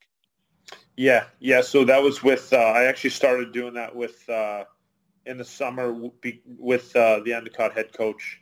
Okay. Um, all the local guys would do that in the summer, which was awesome. Can you talk about what the Miracle League is and for people yeah, who don't so- know? Yeah, yeah. Sorry. So, the, so the Miracle League, it's it, it's a volunteer thing, um, and it's disabled children, whether they're in wheelchairs or uh, crutches, and we would always and, and where we were, uh, we would always play baseball. Like we put a tee, um, or we would go slow, soft pitch, and uh, we would help them around the bases. We would help them hit, um, or put it on the tee and help them hit. And like these kids, it just showed like how lucky we were, um, how we're and are like we're so lucky to be able to have everything like going well for us and like just seeing kids smiling like that in a wheelchair that and they're only seven eight nine years old and they're smiling because we're running around with them and having fun or uh, like sometimes there's water balloons and we would give it to them and we would be like hey go throw it at go throw it at coach tolan. So he'd go they would go throw them at tolan tolan would be like what the heck? And they were loving it. So like just little things like that like being able to um, kind of give back to that was was awesome because like like I said like we're so fortunate to have what we have and um, take things for granted. So um, it, it was it was awesome it was it was great that Coach Tolan um, over at Endicott helped me helped me get in, involved in that I believe Real Sports, the HBO show, did a feature on that once. oh really I think I think it was years ago, and and uh, I believe they did because when I was researching this and I saw that, I'm like, wait, I think I watched, and it was done years ago, but I'm. Uh, it's That's probably awesome. something we could look up, but I believe they Yeah. did because I remember it was a, it was baseball, Yeah. and it was yeah. So I'm 99% sure that's what the story was about. It was on Real Sports about the miracle. Uh, that's league. cool So, no yeah. it's it's it's a great great thing great thing that people that they do So um, you were decommitted by Northeastern. Eastern. You ended up. Uh, how did it end up where you you ended up at Endicott? Yeah, so I mean, I was between a couple. There's some D1 schools with a little interest, but it would, would have been more of a walk-on spot. Um, and and then I ended up talking with uh, it's like SUNY Geneseo, Hobart, and uh, and Endicott and Salve as well. So those four schools were my D three or the, the schools that I was going to go to, and I was fine going D three because I was gonna I, I was gonna play a lot, and um, so I ended up picking Endicott. I mean, I don't know if you've ever been on on the campus or up that way, No. or just just take a look at the campus if if you have time. But there's three, so there's three private beaches, three private beaches there. Um, and it was a brand new hockey program. So I mean that that was a scary part for sure. Yeah. But just the fact that um, RJ Tolan, one of the best human beings, like not even coach, but one of the best human beings like that I know. Um, and I mean, of course, his coaching talks for itself, but he was one of the first coaches I would say. Like, no offense to anybody else, but he was the first coach that really um, kind of got me to mature on the ice and off the ice a little bit more and kind of give me the opportunity to say, hey, like you can play pro. And like that was always my goal.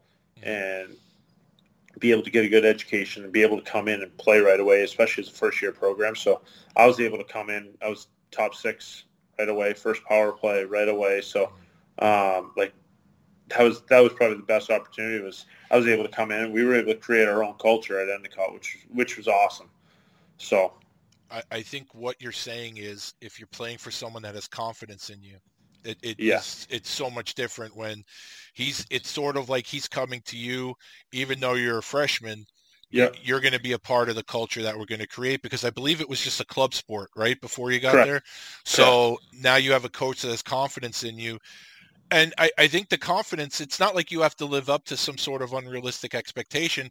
I think Yep. the confidence is you can make a mistake and know that you're still going to be right back there the next game. right, exactly. So like honestly, like making mistakes like hockey wise, Yeah. like hundred percent. And the one thing that he wouldn't deal with, and I found out from the first game, was um, like I would mother, I, I was motherfucking officials and, and swearing and just being unprofessional. And he, so my first year actually, I got suspended seven different games, No shit. Seven different games because of just maturity wise. Yeah. And he said, you know what? I don't care if you're one of our top players. Like that's not how we're going to run the program. Mm-hmm. And same thing. And then sophomore year, I think it was like four games I got suspended for whether it was a bad, bad penalty or something like that. Um, and then junior year and senior year, I think I only got it once for mm-hmm. like a bad penalty. Mm-hmm. But like, it, it sounds crazy, but like that helped me so much because that's the last thing I want is to not play Right. he would he'd have me practice and, and everything like that and um, like I would come in the day after a game and I'd be like all right I did something I don't know if I'm going to be in the lineup and I would get in and it'd be like fuck he has to be playing D this is not good Um, according to what I read, and I God, I've gotten so many things wrong so far. I'm pissed at myself. But your freshman year, talk about some accolades here. Uh, New England Hockey Writers Association All Region Selection, ECAC All Conference First Team, All Rookie Team, Rookie of the Week three times. Is that all true? And Yeah, you, you yeah. made the dean's list. yep yep that's all that's all spot on yeah so How about that? yeah not bad on in I, I guess I am smart huh Well, I was going to say, I'm sure your mom was happy with the dean's list, but I can't imagine the seven suspensions went over well at home. No. Well, my dad was like, "What did you do?" I would call him after practice, like, "What did you do this time?" I'd be like, "Remember that penalty I took when I two-handed the guy?" Mhm. He's like, "Yep." He's like, "Yeah, that's why." Well, so no, go ahead. Go ahead. I'm sorry. no, so yeah, so like like I said, like it's never fun to get suspended or anything like that or have to sit out a game, but that was probably the best thing that he did for me. It was, he, and and like some other guys would do do stuff like that, Mhm. and like maybe he wasn't as hard on them. Mhm. But you know what? Like it all worked out, and I, like to this day, like I, I talk to him all the time. I saw him at one of my buddy's weddings last last summer. And, like we were grabbing cold ones, and uh, he's got three little ones now. So, um, so he's he's busy and he's still doing well up at Endicott. So, he's he's got some. He's still growing that program, and I mean, I'll be shocked if they don't win. it. I mean, uh, they were final. They hosted a national championship this year. Oh yeah. And I mean, I'll be shocked if they don't win one within the next three to five years. I mean, I know five years, but three three years, I'd be shocked. Uh, so it had to feel good suspensions aside, you had a really good freshman campaign. So going Yes. into your sophomore season, um, you had to go in with. uh, You seem like a pretty confident guy to begin with, but based on how you performed as a freshman, you had to have a lot of confidence going into that second season. Yeah, so it was actually awesome. So going into our second season, we had uh, what do we have? I'm trying to think, seven, eight, eight guys, I would say, that stayed on campus. That instead of like even for me, like I was 30 minutes away, Yeah. but we would stay. We stayed on campus, and they had this um, job that we were able to work um, at night as bar as uh, as servers over at like weddings and and whatnot. And we were able to work at night, and then we got free housing Oh, it's great. and then we and then we got to lift and skate for free at Oh, the wow. rink during during the day. Mhm. So there's eight of us, eight of us that year that stayed, and um, we kind of all pushed each other, and then of course like had fun on the weekends, right? Like, and but it was kind of a blast. Like during the summer, like we would go work out in the morning, skate at twelve, then we would go get some lunch and hang out, um, and then we had to be over at the place uh, right across the street at 4 p.m. Usually 4 or 5 p.m. and then we'd be there till like 10, 10 or 11. So late nights, but like all in all, like we were all we were we were together going into that sen- sophomore sophomore year, and um, we, we were we had a stacked team. Everyone was coming back, and we, we were adding guys. Uh, like we added a guy Logan Day. He's playing in the AHL. Was on an NHL deal um, a couple of years out of Endicott. And, like he had 87 points, I think, in two years as a defenseman. Wow. So so pretty good player, and he was on, on top of our power play. And uh, like we would play roller hockey. Uh, sometimes instead of like skating skating on the ice, like we would rollerblade around campus and find a spot, and we would play roller hockey like four on four. Wow. So like it was an absolute blast. Like I, it was such a fun summer. And um, then we would go to the beach and like on the weekends we would go to the beach and there'd be parties at the beach. So like it was just all in all, it was a no-brainer to stay there. So then we ended up doing that sophomore, junior, and then going into senior year. So This is another thing why the hockey mentality, why you're so close with your teammates and stuff like Yeah. this. Because and again, we get back to this year. This is this is what you did, you know, and and like I, and I've heard guys, you know, say, you know, oh, ex NHLers, ex you know, ex pros, basically from the 80s, the 90s, the early 2000s, say, you know, when we were on the road, we'd all go out to dinner Yeah. as a team. We do stuff as a team. Now, obviously, these summers you couldn't not not everyone stuck around, but there were a good amount of guys that stuck around as a team, and all you're doing is bonding. And these are your formative years, and you're bonding. And I'm not going to get off on the tangent again, but I wonder how much of this stuff goes on nowadays. yeah, yeah, no, that was the best part, honestly. Well, I did. Someone did tell me to say hello to you, and this was going back last summer when we were supposed to do this. Um, I, I'm friends with someone who um, is uh, runs the professional lacrosse team here on Long Island. Oh, Uh, Lisk. Lisk, Rich Lisk, Yeah. said to tell you hello because I, How- during my research, I found out you played with his son. How the heck do you know? How do you know him? I know Rich because he used to be the GM of the Trenton Titans back Yes. when they were in the East Coast League. Yep. I met him then, and then he go he ended up working for WWE, whatever. And Yeah. then next thing I know, we get a lacrosse team here, and I see Yeah. that he's running the show, so we reconnect. Yeah. So funny. We, so like he's one of my really good friends too, Bump. Mhm. Yeah. Um, and we would go. So it's funny. Like he he was with the New England Wolves. Um, Mhm. so we would the other uh, indoor lacrosse team Mhm. before, and they were at uh, Mohegan, right? Yeah. So we would go there. Um, we'd play like a Friday night game or Saturday night game, and they would play. So we'd be like, all right, like we're gonna drive. Like there was a time that we were in Worcester. We were playing against Becker, and one of us drove to the game, and we were like, all right, told him like we're leaving right after. He's like, uh, did you get okayed? Like I was like, oh yeah, we're fine. Like we're 23. He's like, all right, sounds good. So like there's four of us that went to, uh, we went to the game, but ma- mainly we went to the casino and had an course. absolute and stayed over the night. And uh, but that's so funny, and I'll never forget they uh, they they were throwing like shirts out, right? Like, and I was screaming from the top of my lungs, I got I got wolves fever, I got wolves fever. Throw me a shirt. Uh, And all of a sudden, they throw it up, and I just I go Randy Moss on whoever's behind me, and I just go. And I look, and it's like this like little kid. I'm like, ah, I'm like, shit. And I like open it up and I'm like, this is awesome. And it was like ended up being too small, so it was a large. I'm like, I'll be a nice guy. And I like I go, here you go, man. Here you go, kid.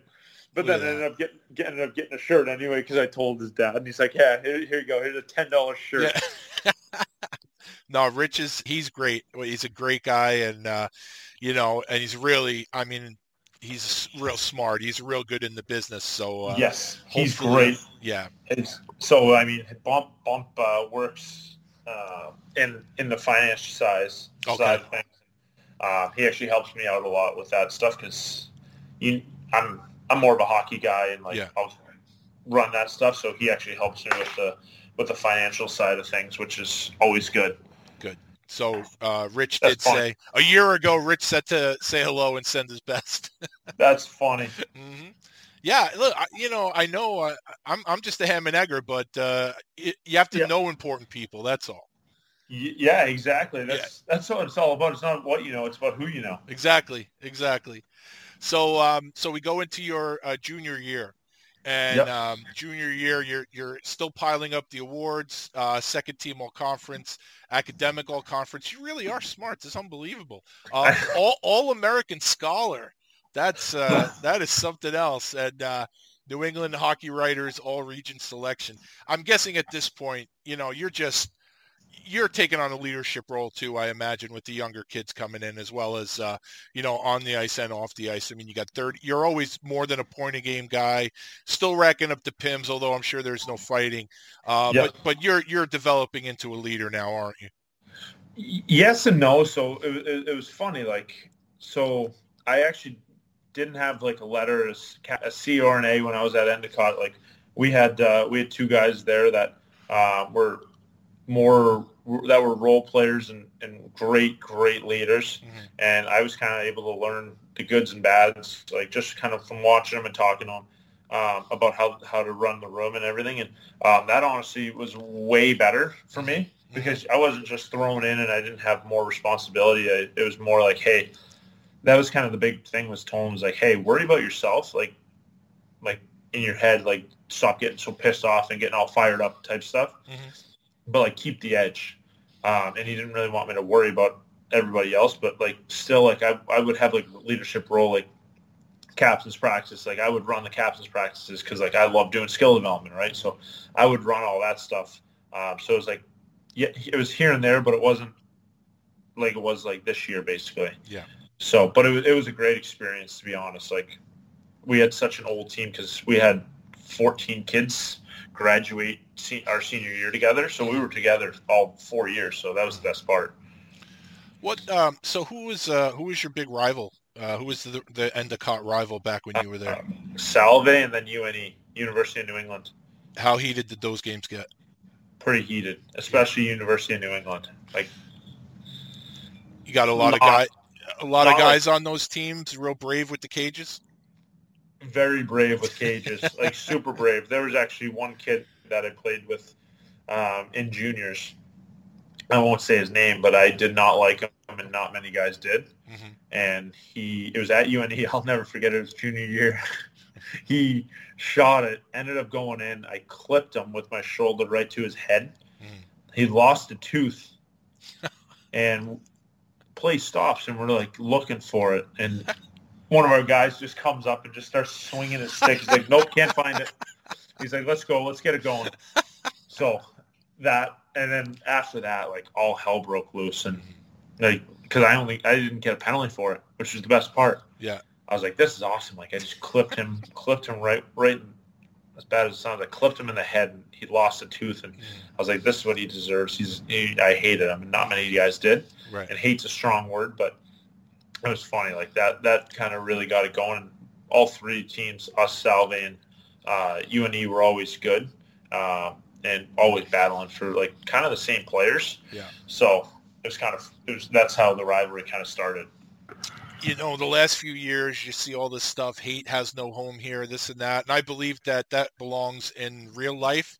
But hockey wise, hate has a home on this podcast. I Yep. I think the sport needs a little more hate. So you hate is a strong word, and it's meant to be a strong word. And the guy sounds like he deserved it. Yeah. Yeah. So he did some scummy things, and you know what? People don't forget. Exactly. It's karma. hmm hmm Well, what do you think? What do you? There should be a good. There would be a good uh, Seinfeld episode on that Wow. on karma. I think if we start talking Seinfeld, we're going to be here till dinner time. We can So get funny. into that a little So later. though. before before we go off on a tangent, but on that, but Yeah. it's funny. Like me and uh, Jimmy Prada, you know Yep. Jimmy Prada from Orlando and Yep. from Worcester. Yeah. Well, I'm. We Yeah. Would- mhm. We would uh, we would watch when he was there. Mhm. We'd watch like an episode a day. We, I would text him. Wouldn't even say anything Yeah. about Seinfeld. I would just type in episode question mark. He wouldn't text. He wouldn't text me back. Yeah. He would just come over ten minutes later and he'd be in the living room and say, "What episode are we watching?" Well, if you want, if you're so inclined, uh, my other show that I have is a Quebec Nordique show, and my last guest was a player named Ivan Matulik, Okay. and uh, he is a Seinfeld monster like us. And him and I, we discussed our top five episodes. And because I was worried that if I gave you more time, you'd get busy with other stuff, I didn't ask you to do that. But no, we could, that. yeah, because I, you know, I, I wanted to make sure I got you this week. So Yeah. Well, um, but if you are so what- inclined, you can go back and listen. We compare our top five, and we do not have a similar episode. We have ten different episodes. I'm gonna say one that I think is a sneaky one, hmm or there's actually two. And one was when they were in the Hamptons, the shrinkage. That is not a sneaky one. That is great. That's an unbelievable one. I honestly forgot about that one, Mhm. and then I watched it recently, Okay. and I think the best part I think wasn't even about the shrinkage. No. I think it was about Kramer finding the lobster. Yes. Yes. absolutely. That's the best part. Uh, And what And- we were talking about yesterday in text is the beauty of the show is the secondary characters, aside from Yep. the core four, but Uh-huh. also a lot of times the funnier parts of the episode are not what the the main story is supposed to be about. Like even Yep. when when you hear um, that they talk about the Festivus episode, that was almost like a throwaway storyline. That wasn't even supposed to blow up like it did. That know? was all time. right, and and but they I never problem. I got a problem with all you people, right. and and now you're gonna hear about it. and that's the thing and it wasn't supposed to blow up like that they never they never envisioned it blowing up like that so my favorite so fun. episode is the english patient and the reason why i like that episode again the secondary story is the mandelbaums i Yep, love yep. i love the mandelbaums and if you go online and you see people's like top 10 top 20 it never makes anybody's list but It's always the soup Nazi. A soup Right. Nazi is always top five, right which is a great one. It is, but I love I love the Mandelbaum. So that's always Yeah. and even the English That's patient storyline was good too.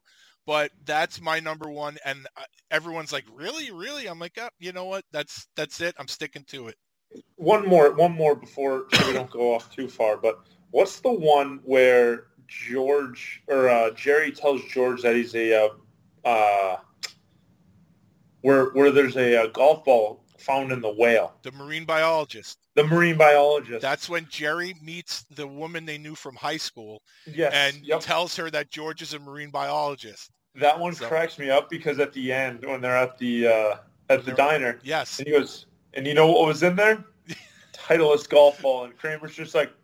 it's a I don't hole know in one. I think that's so funny, but I was absolutely dying. Listen, if you say to anybody that watches the show, the sea was angry that day, my friends, that's everyone's gonna know what you're talking about. So you know, you could say that to anybody, and Yep. if they watch the show, they're gonna laugh. Yep, exactly. So, all right, well, I'll talk Seinfeld all day, but yeah, same. let's, get back to Ross Olsson here, Yep. okay? Uh, so you go, you're a senior now. Again, you know, another great season. More academic awards. This is now I know what you're. You're a bright guy. I, this whole scholar thing, I, I'm telling you, this is amazing stuff. You know, but uh, what I want to know is, do you remember your final game that you played for Endicott? And just Yeah, know, was- knowing that it was your final game. Yeah, yeah. Well, not knowing because it was in the playoffs. Okay, okay, So it was actually uh, we were playing against Salve, and it was a one nothing loss. oh, okay. And the goal that the goal that was given up was um, a guy that back back checked his ass off and ended up going off his stick and in. Oh wow.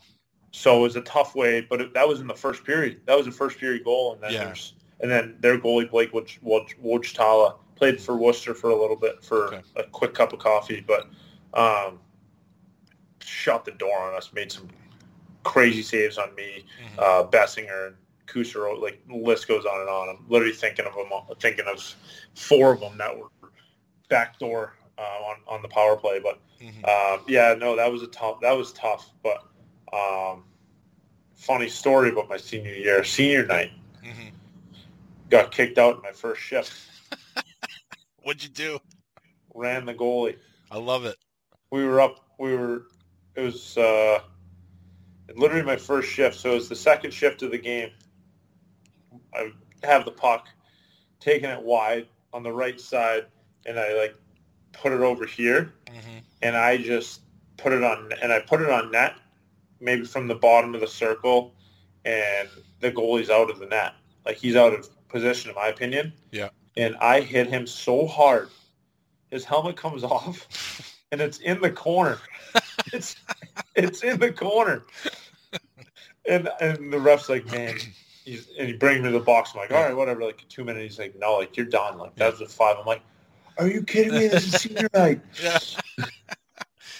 uh, and and my it, it was like one of the only games that not only games but one of the few games like my grandma my sister Mm. like and stuff came to yeah. and they weren't even there yet Oh, fuck.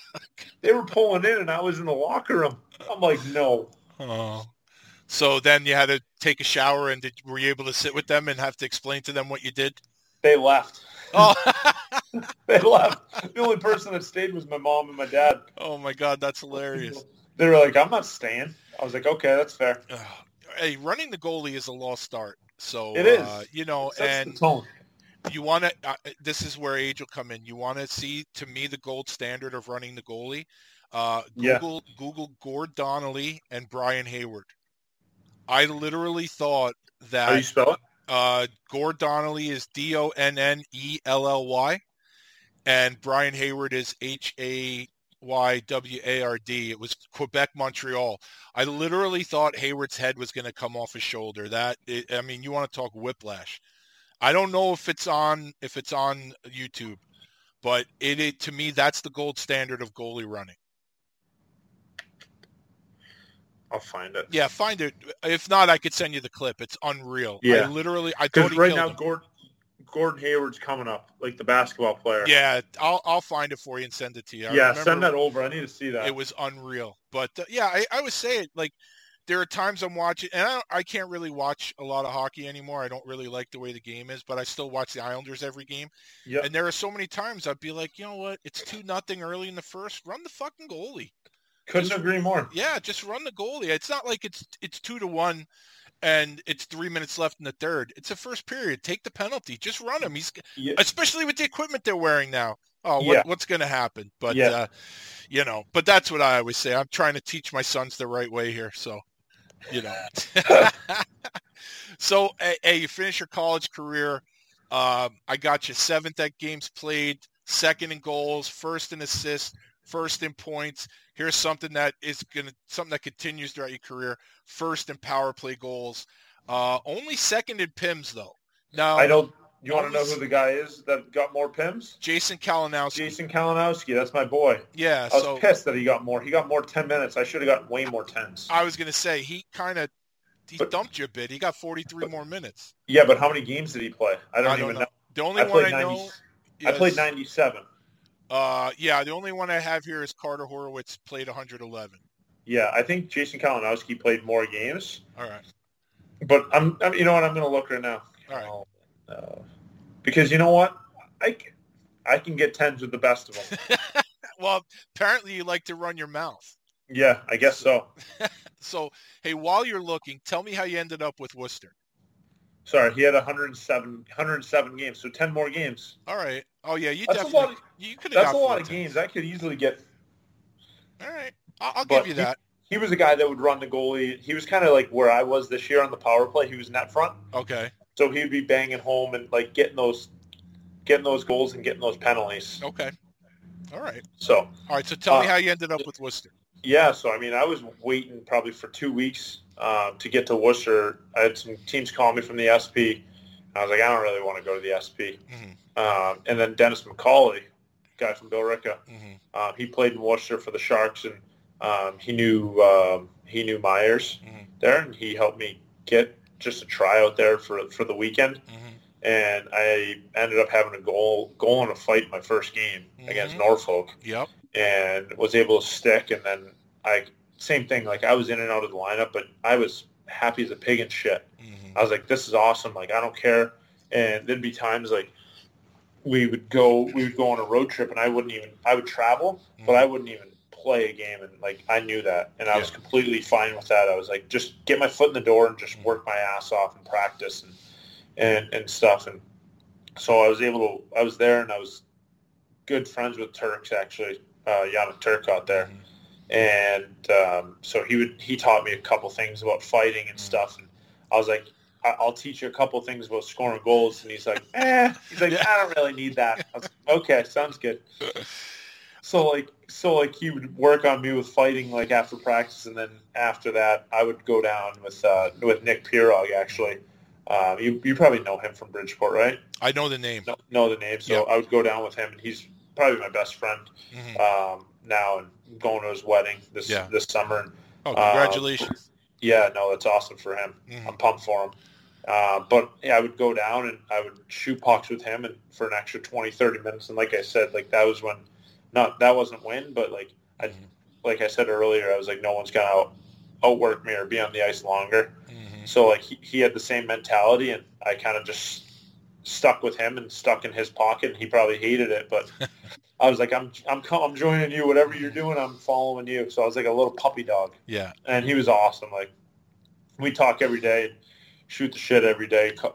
Um, he's he's working in New York now, so he's he's he's struggling uh, to find time, but he always we always find time in, in the busy schedule to kind of shoot the shit, which is good. And the thing is, with, with I find with guys, you don't have to talk to someone for two months, and then Yeah. five minutes into the conversation, you're all caught up. Yeah, Mhm. hundred percent. Yeah. Like, like there was a time that we didn't maybe talk for like a week and a half, Mhm. and he just texts me. He goes, "What's up, asshole?" I'm like, I was like, "Fuck you." Mhm. Yeah, it's a that's the guy relationship. Yep, exactly. That's the ho- That's the especially like a hockey guy relationship, hmm Yep. as you know. And there you have it, folks. Part one of my chat with Ross Olsson. Like I said, I hope you people enjoyed it. Stay tuned next Monday for part two. We really get into the nuts and bolts of his pro career uh, from Worcester straight through to this past season with the Orlando Solar Bears. Um, if you don't mind and you have time, like I alluded to in the intro, uh, if you don't mind, again, I get, I, I really hope you don't mind. I can't stop saying it. Uh, please subscribe to this show like, rate, and review the show if you have a second. Uh, it just helps with the uh, promotion of the show. It appears in the uh, you also may like part, uh, whatever it is, whatever platform it is. I- don't even know if you can do that on all platforms. Um, I listen to them on Apple, so I know you can do it there. If you have a minute, anything helps, and uh, and I would really appreciate it. So until next Monday, you people out there, please stay safe.